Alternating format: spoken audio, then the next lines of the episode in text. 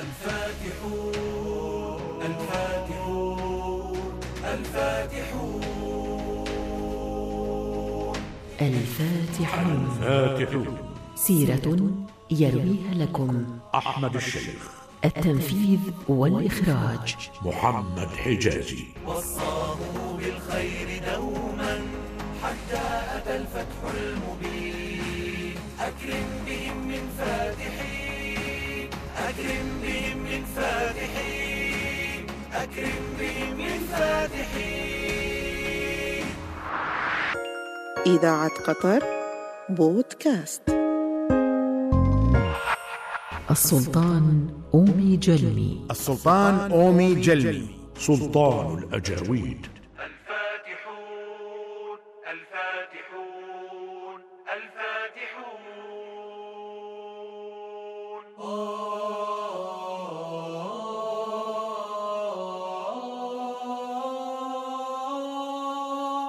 ولد السلطان أمي جلمي في نهايات القرن الخامس الهجري القرن الحادي عشر الميلادي في مملكة كانم الوثنية التي كانت تعيش على ضفاف بحيرة تشاد الواقعة بين جنوب الصحراء الكبرى وغرب السودان وشمال النيجر والكاميرون وشهد في نشأته الصراعات الدموية بين القبائل الإفريقية الوثنية فلما تولى أم جلم حكم المملكة عام 490 للهجرة الموافق لعام 1085 للميلاد اجتهد في حماية مملكته من المتربصين بها في وقت بدأ فيه الإسلام الانتشار في هذه المناطق عن طريق التجار المسلمين من جديد من جديد تدور رحى الحرب بين قبائل الهاوسة لأن أتباع هذا المعبود الخشبي يريدون القضاء على أتباع ذلك المعبود الطيني أتسيل الدماء من أجل الطين والخشب لا تذكر معبودات القبائل بسوء يا أبي فأنت الآن سلطان مملكة كانو ولربما كان لكلماتك هذه ما يدفع أبناء المملكة لحربك إنني لا أتعجب من أمرهم كيف يعتقدون أن معبودا خشبيا يستطيع أن يتحكم في مصائرهم وكل منهم يستطيع حرقه ليستدفئ به حطبا كيف؟ أراك تكرر نفس كلمات التاجر العربي الذي مر بالمملكة ذات يوم شمس الدين بن العماد لم أر في حياتي رجلا أصدق منه قولا وإنني لو أعرف له مكانا لهممت إلى لقائه إنه تاجر رحال يا أبي ومن المؤكد أنه سيعود إلى بلادنا يوما ما إن أشد ما يجعلني في لهفة للقاء شمس الدين معرفة كيفية توحيد أجناس وأعراق مختلفة تحت راية واحدة لقد سمعت أن المسلمين كانوا قبائل متقاتلة فإذا بهم بعد اتباع الإسلام قد أصبحوا دولة واحدة قوية استطاعت السيطرة على معظم أجزاء المعمورة لكنهم لم يستطيعوا السيطرة علينا أو حتى الوصول إلينا فنحن أولو قوة وبأس شديد يا أبي ترى أكان ذلك نعمة أم نقمة يا بني؟ سيوفنا تجدو سلاما لسنا طغاة معتدين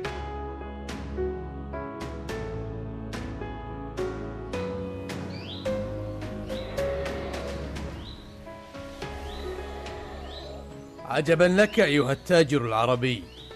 كيف تأبى أن تظهر لمعبود القبيلة شيئا من المودة والتوقير كيف تدير وجهك عنه ألا تخشى أن تغضبني فأمنعك من المتاجرة مع أبناء مملكة بكرمي التي أحكمها يا سيد قبيلة باكرمي وسلطانها أنا تاجر مسلم جئت لبلادكم من أجل التجارة فإن وجدت مني ما يخالف التجارة من صدق وامانه فلك ان تغضب اما معبود قبيلتك فلا شان لي به لكم دينكم ولي دين لقد صح قول التاجر العربي شمس الدين بن العماد يا ابي فانني اشهد له بالصدق والامانه في القول والعمل اما موقفه من معبود القبيله فيمكن التغاضي عنه لا لا يا امير اهلوما لا لا يا ابنتي اسمع ايها التاجر إما أن تظهر ما يجب من الاحترام لمعبود القبيلة وإما أن ترحل عن بلادنا ولن تأخذ شيئا من البضاعة التي تحملها معك مصادرتها عقاب لك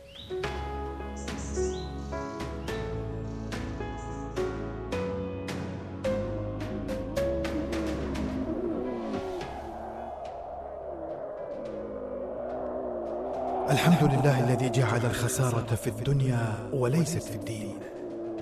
والآن يا شمس الدين إلى أين تتجه بعد أن جردك برنبيسا من كل شيء ثلاثة أيام تسير على غير هدى في بلاد غريبة اللهم ردني إلى بلادي سالمة من أنت أيها الرجل؟ ها؟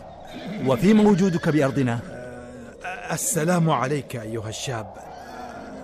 أنا أنا آه التاجر العربي شمس الدين بن العماد ماذا جرى لك حتى تكون على هذه الحالة؟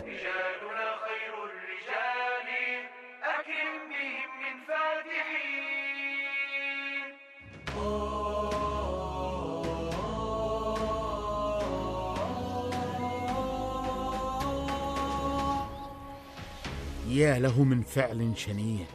يسرق مالك ويطردك من مملكته لأنك لم تظهر احتراما لمعبوده اسمع أيها التاجر العربي سأصحبك إلى هناك ومعي رجال مملكتي فإن أبى أن يرد لك ما سرقه كانت الحرب بيني وبينه لا لا يا سلطان أومي جلمي فإن هناك من هو أولى برد الحق إليه ساعود الى بلادي واشتكيه الى سلطانها وانني على يقين انه ترفض معونتي لك لانني لست على دينك لقد سمعت ان المسلمين لا يتخذون من دونهم اولياء اما سمعت صحيح يبدو ان السلطان يعرف الكثير عن الاسلام آه وانني لفي شوق ان اعرف اكثر ما اروع هذا الدين الذي جمع بين رحابه اعراقا ما كانت لتجتمع الا على الحق يقول المولى عز وجل يا ايها الناس انا خلقناكم من ذكر وانثى وجعلناكم شعوبا وقبائل لتعارفوا ان اكرمكم عند الله اتقاكم ان الله عليم خبير فالتقوى يا سلطان أومي هي أساس المنزلة الكريمة للإنسان ما أعظمه من دين ذلك الدين الذي يقوم على هذا المبدأ العظيم زدني معرفة بهذا الدين يا شمس الدين زدني زدني الله أكبر الله أكبر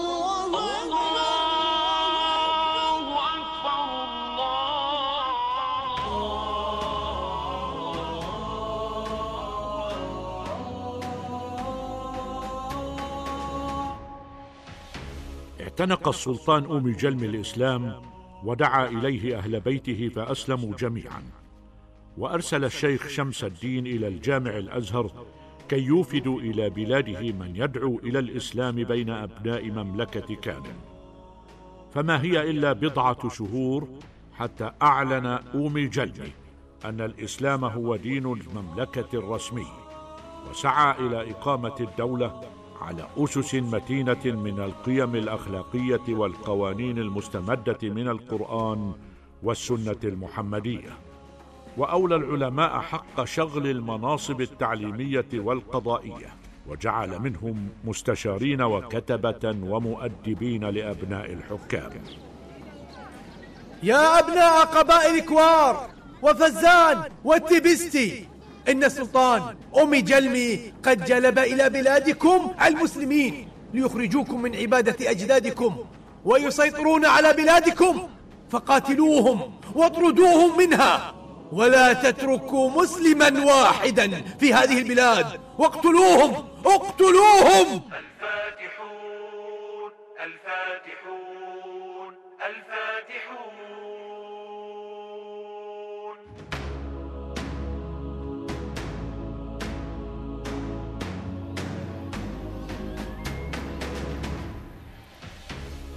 كنت على يقين أن برني بيسا سيعمل على تقليب القبائل ضدي سعيا منه للسيطرة على الممالك كلها وها هو يقودهم لقتالنا يا شمس الدين يا سلطان أمي جلمي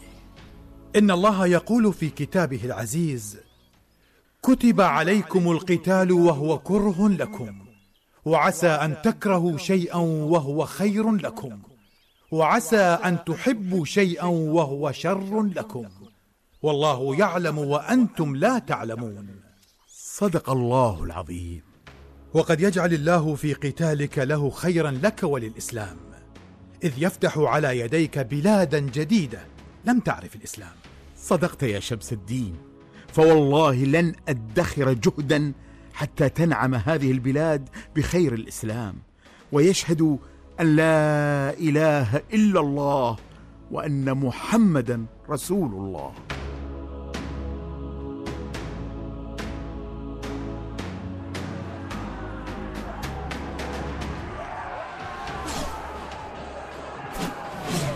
كم نصحتك يا أبتي ألا تبدأ السلطان أوميجل من القتال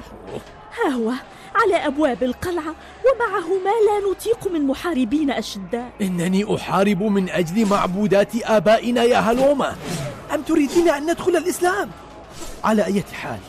فإن سقوط هذه القلعة ليس نهاية المطاف سنهرب من خلال السراديب السرية ونلتحق بأبناء عمومتنا في الغرب ثم نجيشهم ونعود للقتال لا يا أبي لا لن أترك موطني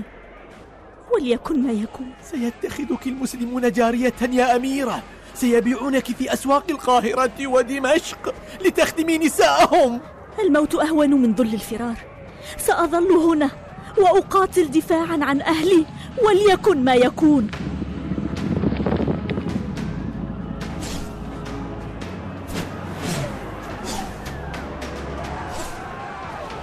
إن المدافعين عن القلعة يقاتلون ببسالة يا أبي وأن رجالنا لا يستطيعون اقتحامها عجبا لقد استطاعت الأميرة هلومة بعد فرار أبيها أن تجمع حولها ما لم يستطع أبوها جمعه إن أبناء القبائل باتوا يعتبرونها قائدة لهم سمعت أنها فتاة طيبة وبها من الخصال الحميدة ما يدفع المرأة على احترامها صدقت يا شمس الدين وهي جميلة أيضا كما سمعت كما سمعت اسمع يا سلطان أمي جلبي إنني أريد لقاء هذه الأميرة فإن كان حدسي صحيحا استطعنا أن نفتح بلادها دون إراقة المزيد من الدماء وليسحبني في لقائها ابنك الأمير دوننا هذا إن كان له رغبة في لقائها أرغب بكل تأكيد أرغب هذا هذا إن أذن لي أبي السلطان فتحوا الممالك دون عنف مشرقين مغربين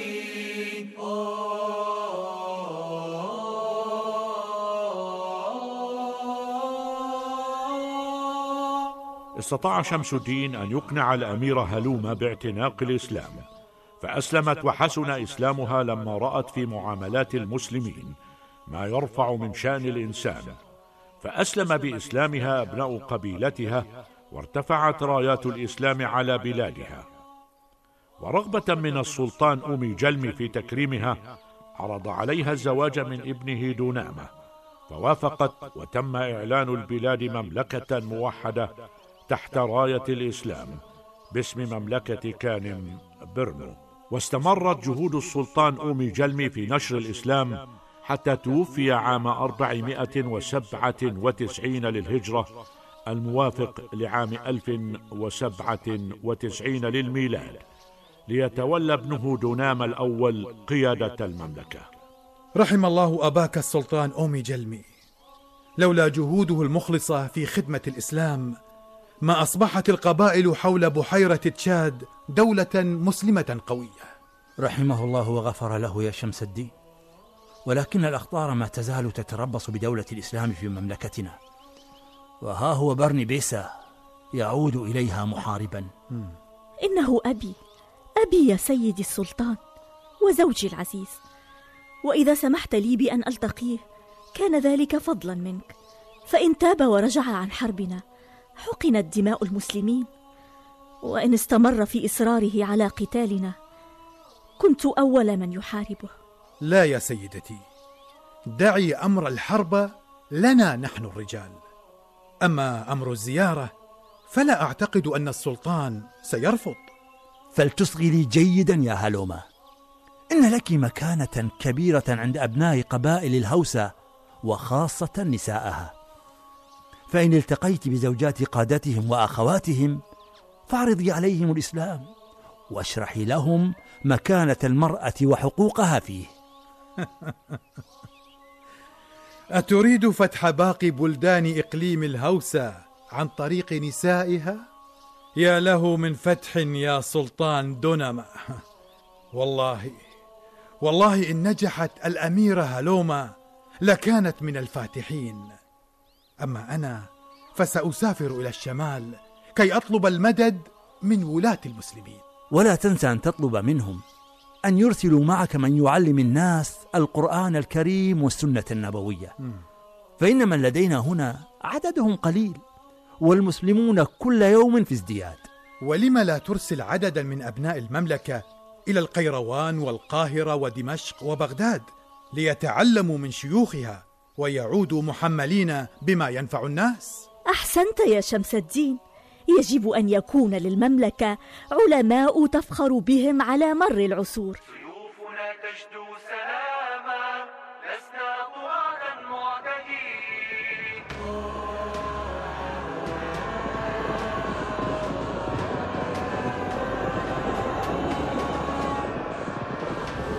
هزم برنبيسا وفر من ميدان المعركة متجها إلى الشمال مع بعض جنوده آه، هداه الله كنت أرجو له أن يكون من المسلمين إن اتجاهه إلى الشمال يعني أنه سيخوض الصحراء الكبرى ولكن كيف له أن ينجو منها دون ما مدد يغيثه من الهلاك أتريد يا سيدي أن نرسل من يتبعه فيرده إلينا أسيرا؟ أريد أن ترسل من يتبعه ليغيثه من الهلاك ويجدد عليه عرض الإسلام مم. فإن كتب الله له الدخول في دينه سلم وسلم من معه وإن أبى فليعطه الزاد كرامة لابنته وليتركه في طريقه سمعا وطاعة يا سلطان دنامه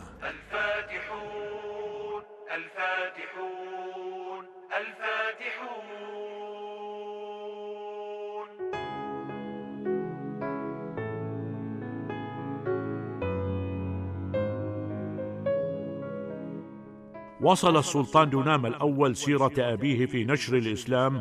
وتعميق ثقافته بين الرعية وتوسيع رقعة الدولة في داخل القارة الإفريقية فقام بغارات متعاقبة على بلاد النيجر والهوزة وإقليم شاري باقرمي الواقعة جنوبي بحيرة تشاد فترسخ الإسلام في هذه البلاد وتتابع على ملكها السلاطين العظام الذين عملوا على نشر الإسلام في بلاد السودان الأوسط فذكرتهم كتب التاريخ بين الفاتحين وكان أولهم السلطان أومي جلمي أكرم بهم من فاتحين